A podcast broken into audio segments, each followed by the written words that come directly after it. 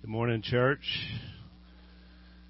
Well, I was inspired by that uh, announcement video. How many of you would like to see me preach this morning in Spanish? See. That's all I know. I was waiting a second to see if the Holy Spirit might kick in, but nope, not today. He's going to kick in just in English, so uh, we'll keep this simple. I was also inspired by our uh, contribution talk this morning. Do you know how well I sleep at night? With 87,000 new IRS agents, I have Phil Geiger in my corner. I'm sleeping good. You can get 150,000 IRS agents. You have a son of the Almighty God looking after my affairs. I sleep well at night. You know, they told me in preaching school never apologize at the beginning of a lesson. You may have to apologize at the end of a lesson, but never at the beginning. But I'm going to break that rule today. When I was here the last time, uh, in an attempt to get back at Roger DeLoach, I threw the whole state of Arkansas under the bus. You remember that? Well, it turns out my former Intel people, I've gotten rid of them, I found out that Roger's not even from Arkansas. So Jeremy's going to go back and edit and put Missouri in all those jokes. So just so you know, I love Arkansas. In fact, since to make up for my sin, I'm going to give you some of my favorite places in the state of Arkansas. All right? Some of these you probably visited. One is Mount Magazine, Arkansas. Beautiful place. How many of you have been to Mount Magazine? Anybody? A few of you in here. Fantastic. Tallest place between the Allegheny and the Rocky Mountains. Right there in Arkansas. It's beautiful. Been there a couple of times. Um, Bentonville, Arkansas. Home of Walmart. Right? Now, a lot of people have mixed feelings about Walmart, but for the Duck Commander crew, we love Walmart. They got us on the map. And so we used to love our trips up there selling duck calls. Lake DeGray, Arkansas. How many of you ever been to Lake DeGray? One of our favorite places, right? We've been making memories at Lake DeGray for over 20 years at our marriage retreats and marriage refreshes, so I love Lake DeGray. Junction City, Arkansas is another one. That's where I grew up. And so that's my first memory of school and my first memory of so many different things. And not every memory was great from Junction City. There's a movie coming out about that. September. But that's also where eventually we came to Christ because we came here from Junction City. And some of my great spiritual nourishment I got, but I will say it was on the Louisiana side of Junction City, uh, where our own Don Osman uh, still preaches. Pine Bluff, Arkansas. Have ever been to Pine, Pine Bluff? You know why I love Pine Bluff? Because it makes your city look great. I mean, no offense if you're from Pine Bluff. I'm just saying when you go there, you come home, you're like, eh, it's not so bad, right? And then finally, the last one is Pocahontas, Arkansas. Uh, not just named after a famous Indian princess, but also the hometown of our very own Mike Kellett, right? We get to hear all those stories from Mike about Pocahontas. I've been there with Mike a couple of times. Great folks who are there. Love to go to Pocahontas. Uh, Mike tells all kinds of stories. My favorite one that he tells is when he was a young buck in high school, he was working at the filling station there, right in the middle of Pocahontas. And that was back in the day, you know, where you put in the gas and you cleaned the windshield and you did all the work for the person. And these out of towners come through and they said, Hey, young feller, can you tell me how to get to Nashville? Oh, Kellett, he beamed. He said, Sure. Try singing through your nose.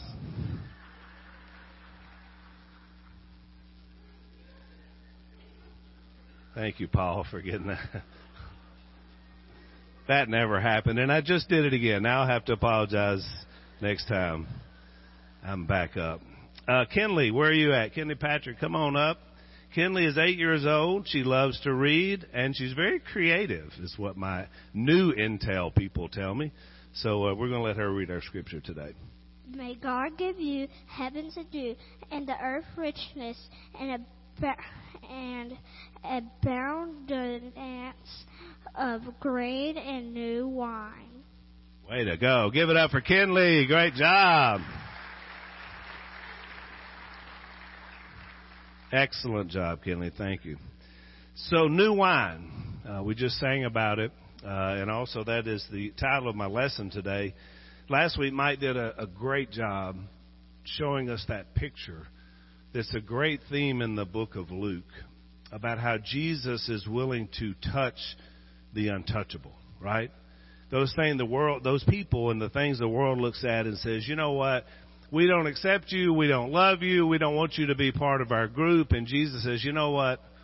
That's the sort of people that I want. I want the people that other people reject. I thought Kayla, I was watching on live stream last week and she made such a great point. She said, you know, he, we already know from the book of Luke that he doesn't have to touch people, but he chose to touch people in their healing. And that's us, right? Uh, back when Mac Owen was here, Mac used to always say, and, and I don't know that this was necessarily said as a compliment, but we took it as one. Oh, send those folks to Whites Ferry Road. They'll take anybody. And I love that. Isn't that the church you want to be? The one that says we'll take anybody? No person is too far no love is too far gone, that it can't be rekindled by the power of Jesus. So last week at the end of Mike's lesson, and this is where I want to pick up today, uh, he talked about the calling of Levi, Matthew, and really this calling sort of symbolizes Jesus' new approach. Because we know that Matthew was a tax collector, uh, IRS agent, I'll bring it up again, because, you know, he was an outcast. He was one who was looked at by other people and looked down upon. And when he came to follow Jesus, not only did Jesus reach out and touch him as now a follower, but they had a big party for Matthew to invite all of his tax collector friends to come in and to meet Jesus. And this was the ushering in of something new and something different.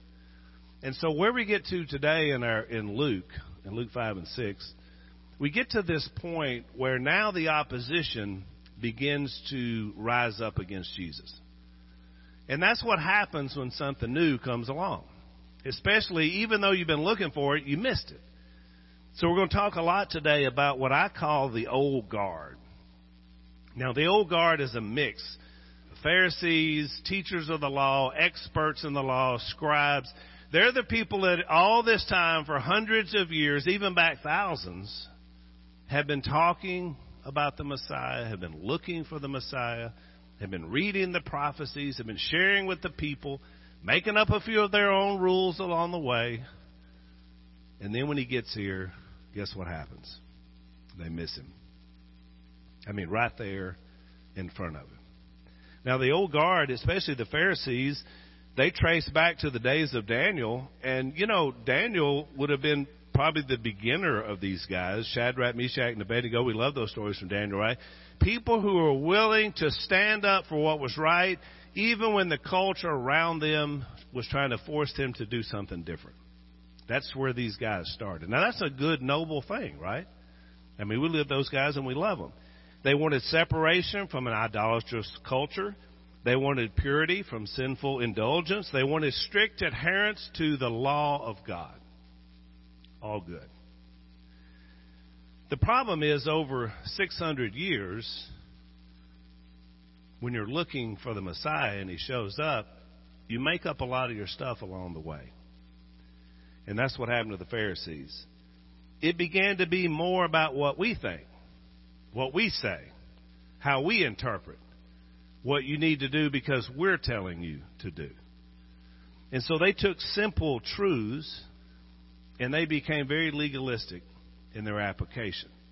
And after a while, even when the Messiah would show up, they would miss him because they were blinded by their own self righteousness. And so that's what we begin to see now in our text. And this is going to dog us all the way up until the cross. This sort of mindset. Luke is going to highlight the difficulty with this old guard with three questions. The first one came in Mike's sermon last week, and that's where we begin today in Luke chapter 5 and verse 30. The Pharisees and the teachers of the law who belonged to their sect, remember, started great, good ideas, separation from culture, but now we've turned it into something different. They said to his disciples, Why do you eat and drink with tax collectors and sinners? And Jesus, of course, answers this by saying, It is not the healthy who need a doctor, but the sick. I have not come to call the righteous, and he didn't add this, but he could add, or the self righteous like you, but sinners to repentance, of which they were, right? What Jesus essentially said is, I am a new table. In fact, I am the new table. When you talk about fellowship, when you talk about coming together, when you talk about outreach, when you talk about opportunities, that's me. You see, this old guard, all of their ideas around the table were separation we had the seats of honor here, and we had you over here, and we have you way back in the back, and we have you outside. You don't even get to come in to hear what we're going to say. They were about division, separation. Jesus had a table of welcome. We experienced it this morning. That's what the Lord's Supper is all about. It's an open table of welcome to proclaim Jesus until he returns. You see, his table is about restoration. His table is about honor and acceptance and love. He is the table. We're going to see this later in Luke 15. We get there. You know, that whole thing started out with this same question Why are you eating with sinners and tax collectors? Why would you do that? And then Jesus gives them three parables about a lost coin, a lost sheep, and a lost son. But you know, the parable was really written for the older son in the story who represented this mindset the party pooper, the one again who wanted to keep people out of the celebration, away from the table. They don't deserve it, but I do. I don't even get a goat, but this sinner gets a lamb. It's the mindset. They missed the new table. The second question they ask is Luke 5, verse 33 right after this, they're continuing in the same theme, and they say, John's disciples often fast and pray, and so do our disciples, the disciples of the Pharisees. And here's their implied question But why do yours go on eating and drinking? So, first off, it's you're not eating with the, the right people, and now you're not abstaining as we are. Why is that? Why are you not as good as we are? That was the question. Jesus responds by telling him he's new wine. Look what he says in Luke 5, verse 34. Jesus answered, Can you make the friends of the bridegroom fast while he is with them? First thing he says is, I'm here. You know, and this is an amazing statement. You may not have really thought it through. But all the prophecies and everything of the Old Testament, everything the old guard was about, and even everything that John the Baptist was about, was pointing towards the coming of the Messiah. Now he's here, and your question is, why aren't you sad like us and in repentance and sackcloth and ashes waiting the coming Messiah? He's here. Would you go to a wedding and not celebrate? Would you go there to fast? Would you go there to cause shame on those getting married? That's his point. Here, I'm here. He goes on to say, But the time will come when the bridegroom will be taken from them, his disciples. In those days they will fast. Oh, a fast is coming. He gives them a little bit of a glimpse of what he came here to do. Now, I don't know this because the scripture doesn't say it, but I'm only guessing that from the moment Jesus was arrested until his resurrection, I bet you the disciples didn't eat a bite of food. Everything they had looked for and worked for and thought was going to happen, they thought didn't happen. And there was a fast. They thought he was gone until Easter Sunday. And this when the feasting began. You remember in Luke 24 on the road to Emmaus? Jesus appears with two of the disciples and they're walking along and he's asking them questions and they don't recognize who he is and they're telling him what happened and where have you been and I can't believe you missed this and then he started just telling them about the Messiah and about what Jesus had to come here and do and they listened and they said afterwards that their hearts burned inside them because they knew it was true and they knew it was happening. And you remember what they did? They went and sat around a table. Jesus broke the bread, and when they began to eat, their eyes were open, and they saw who he was. Whew! And then he was gone. Just like that. The Son of God had come, had died, and been resurrected. And now the feasting began. You remember what happened right after that in Luke 24? He goes, he appears with the other disciples. All of a sudden, he's in the room. Everybody's, oh, I can't believe it. He's here. He said, Y'all got something to eat? They brought out some fish.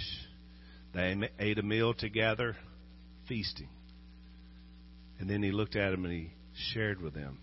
And the Bible says their hearts were opened because now they understood what they needed to do a feast, not a fast. Because now Jesus has come. The bridegroom is here. The bride of Christ is to go and be a part of the celebration and tell other people. You remember on the banks of the Sea of Galilee in John 21? Great miraculous catch. Peter jumps in the water. He comes over, and Jesus, once again, has prepared a meal. His table is open. And as they ate those fish, Peter is restored. And Peter understands what he is supposed to do.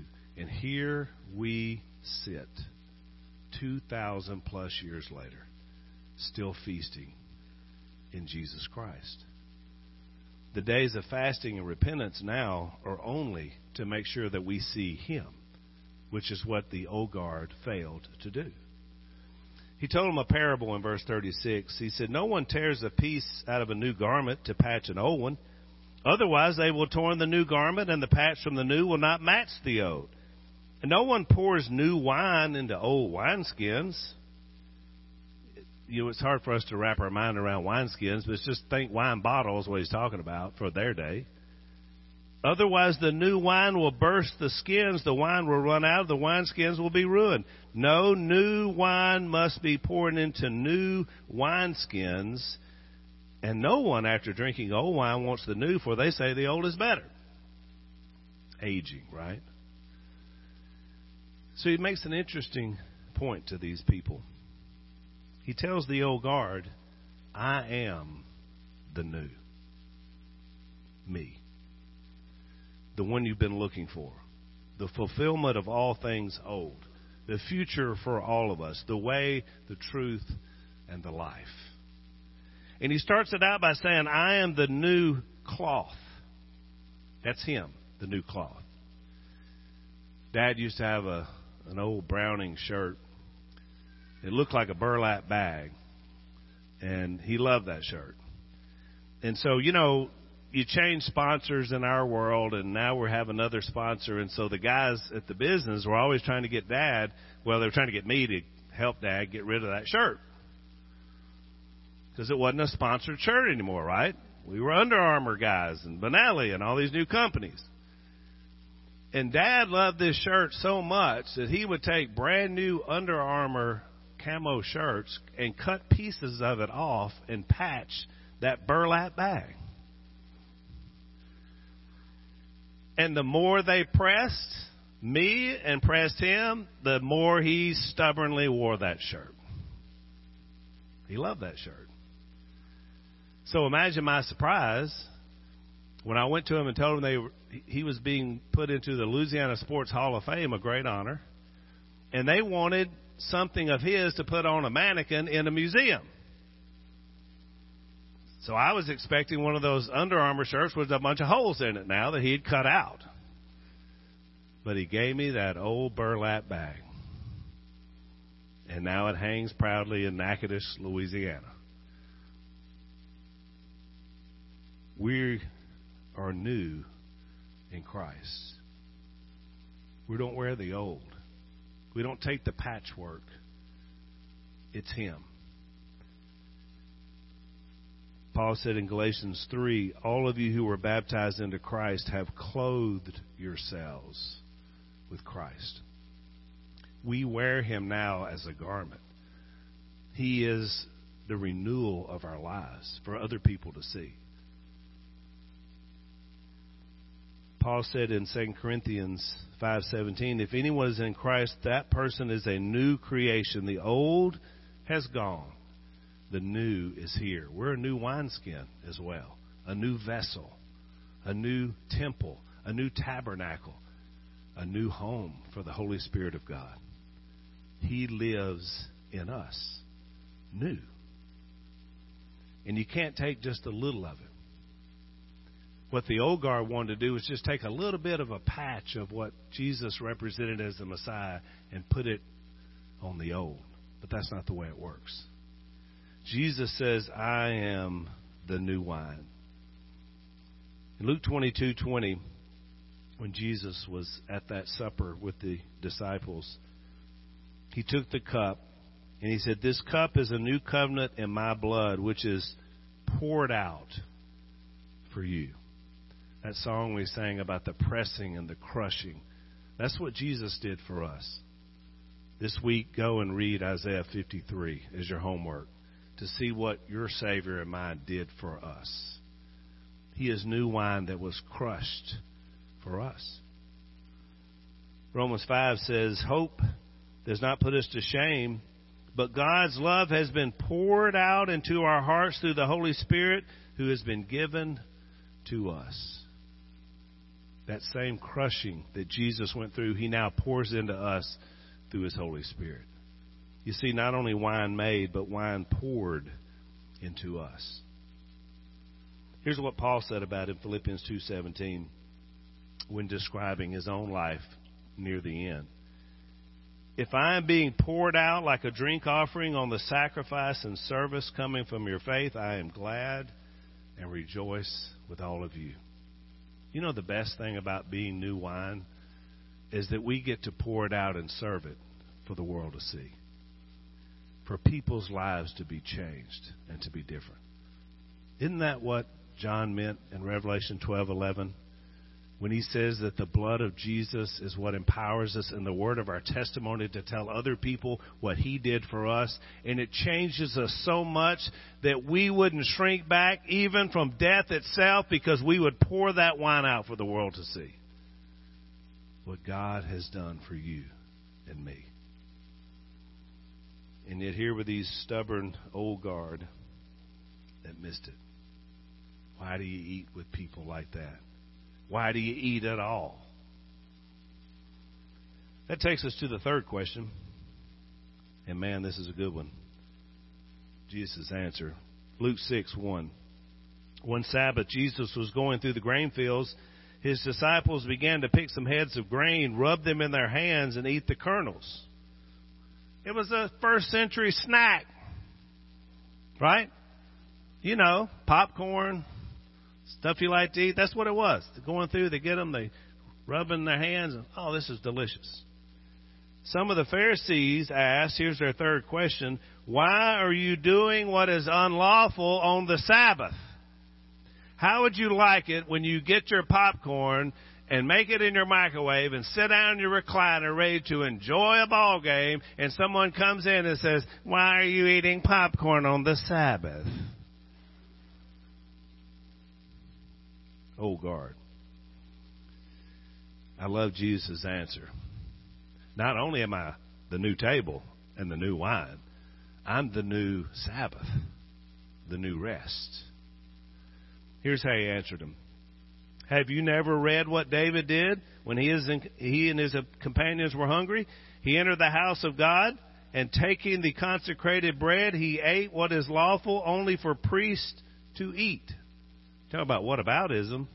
He also gave some to his companions. He's telling a story from 1 Samuel 21.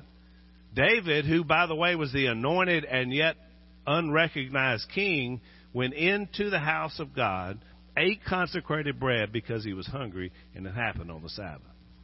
And Jesus was complimenting him for doing it. Do you know why he was complimenting him for doing it? because he was there when it happened in heaven watching. Take that, old guard. I made the Sabbath. I am the Sabbath. That's what he said next. Jesus said, The Son of Man is Lord of the Sabbath. Here you are missing me. You got all your little rules and all your little things that you've made up and all the things you've added to what I gave to Moses and I was there and now you're going to tell me what my disciples can and cannot do on the Sabbath? Missed it. How are you that close to Jesus and miss it? So we now he's going to prove it to him. On another Sabbath, he went into the synagogue. He's teaching. A man there had a right hand that was shriveled. The Pharisees and the teachers of the law were looking for a reason to accuse Jesus. So they're not even listening to what he's saying. So they watched him closely to see if he would heal on the Sabbath. Can you imagine? You got this guy, he's got the shriveled hand. You don't care about him. You don't care if he ever uses that hand again. And if the hand happened to get healed because it was a Sabbath, you're going to be unhappy about this man's healing. Can you imagine having that mindset? That's what happened. But Jesus, see, he's got the Jedi, knew what they were thinking. So he looks over to the man. He says, Get up and stand in front of everyone. So he got up and he stood there. Jesus then called him out. I ask you, which is lawful on the Sabbath, to do good or to do evil, to save life or destroy it? Oh man, he's got him now. How do you answer that? He looked at all of them and he looked at the man and he said, Stretch out your hand. And he did. And the Bible says his hand was fully restored. That man left there that day being able to use that hand for the glory of God. And I would be willing to make you a bet that he gave God glory for the rest of his life, now being able to serve with a restored hand. What Jesus did was what he does best. He takes that which is broken and he fixes it.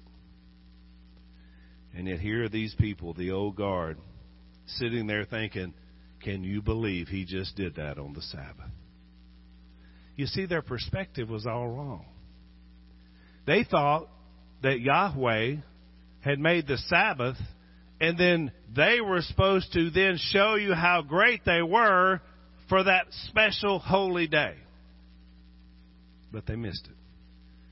Yahweh and Jesus and the Holy Spirit made the Sabbath as a blessing for us to rest in Him. Totally missed it. Missed it for hundreds of years. So much so that you could see the power of Jesus Christ and you would be upset. In Mark's account, he says the Sabbath was made for man, not man for the Sabbath. Can you imagine, folks, what we could accomplish for the kingdom of God if we just understood that we don't have to do this on our own, that He's already done it? all the back and forth and the how bad am I and the looking at ourselves and just continually throwing ourselves under the bus and saying, you know, I, you can't do it. That's what they missed. We don't want to miss that today. Don't become part of the old guard where you sit around looking for people that are doing something that you think is wrong. Look for the victory of Jesus Christ, not only in your own life, but the lives of others. You see what he's called us to? That's why he said, Come to me, Matthew eleven twenty eight. All you who are weary and burdened, I will give you rest. That doesn't mean to sit around and eat bonbons. That's rest from your own salvation. Because trust me, you're going to be busy after that. Telling other people where to find that rest. Take my yoke upon you. Learn from me. I'm gentle. I'm humble and find rest for your souls. Dad says this all the time, and he's right. Peace of mind is the greatest quality. To have that peace of mind. to understand I'm a saved son of God or a daughter. Well, restored people help restore other people. How did the old guard take this? Not well. Luke 6:11 closes with this. The Pharisees and the teachers of the law were furious. Furious. Somebody has been healed up in here today, and I'm not happy about it. Some man has use of his hand, and I'm not happy. And they began to discuss with one another what they might do to Jesus, the man who had just restored a shriveled hand. Oh, what are we going to do to this man? Once again, the old guard has asked the wrong question. What they should have been asking was, what are we going to do with Jesus? How are we going to follow him? That was the right question. The book of Hebrews is written as a great warning to the old guard. I mean, it's a great book. It talks about him being a better table, a better bridegroom, a better sacrifice, a better covenant, a better tabernacle, a better temple. Better, better, better. And he is better. But they missed him. The question for you today is what will you do with Jesus? You see, he died for you and for me. He was raised for us. He's in heaven where He mediates for us, preparing a place for us, representing us in heaven. That's why He's there. And He promised He would come back to take us with Him. That's what Jesus did for us. New wine, new table, new rest. What will you do with Him? if you've never embraced Christ, you've never made the decision to follow Him, you've been part of an old guard without even realizing it, today is the day to humble yourself before Him. What will you do with Jesus? Embrace Him, believe in Him, commit to Him, commit to others that you're going to follow Him. Be immersed in water to show that new life is forevermore so that the Holy Spirit can live in you. You want some new wine? It's available. All you got to do is come to Him. Why don't you do that while we stand and while we sing?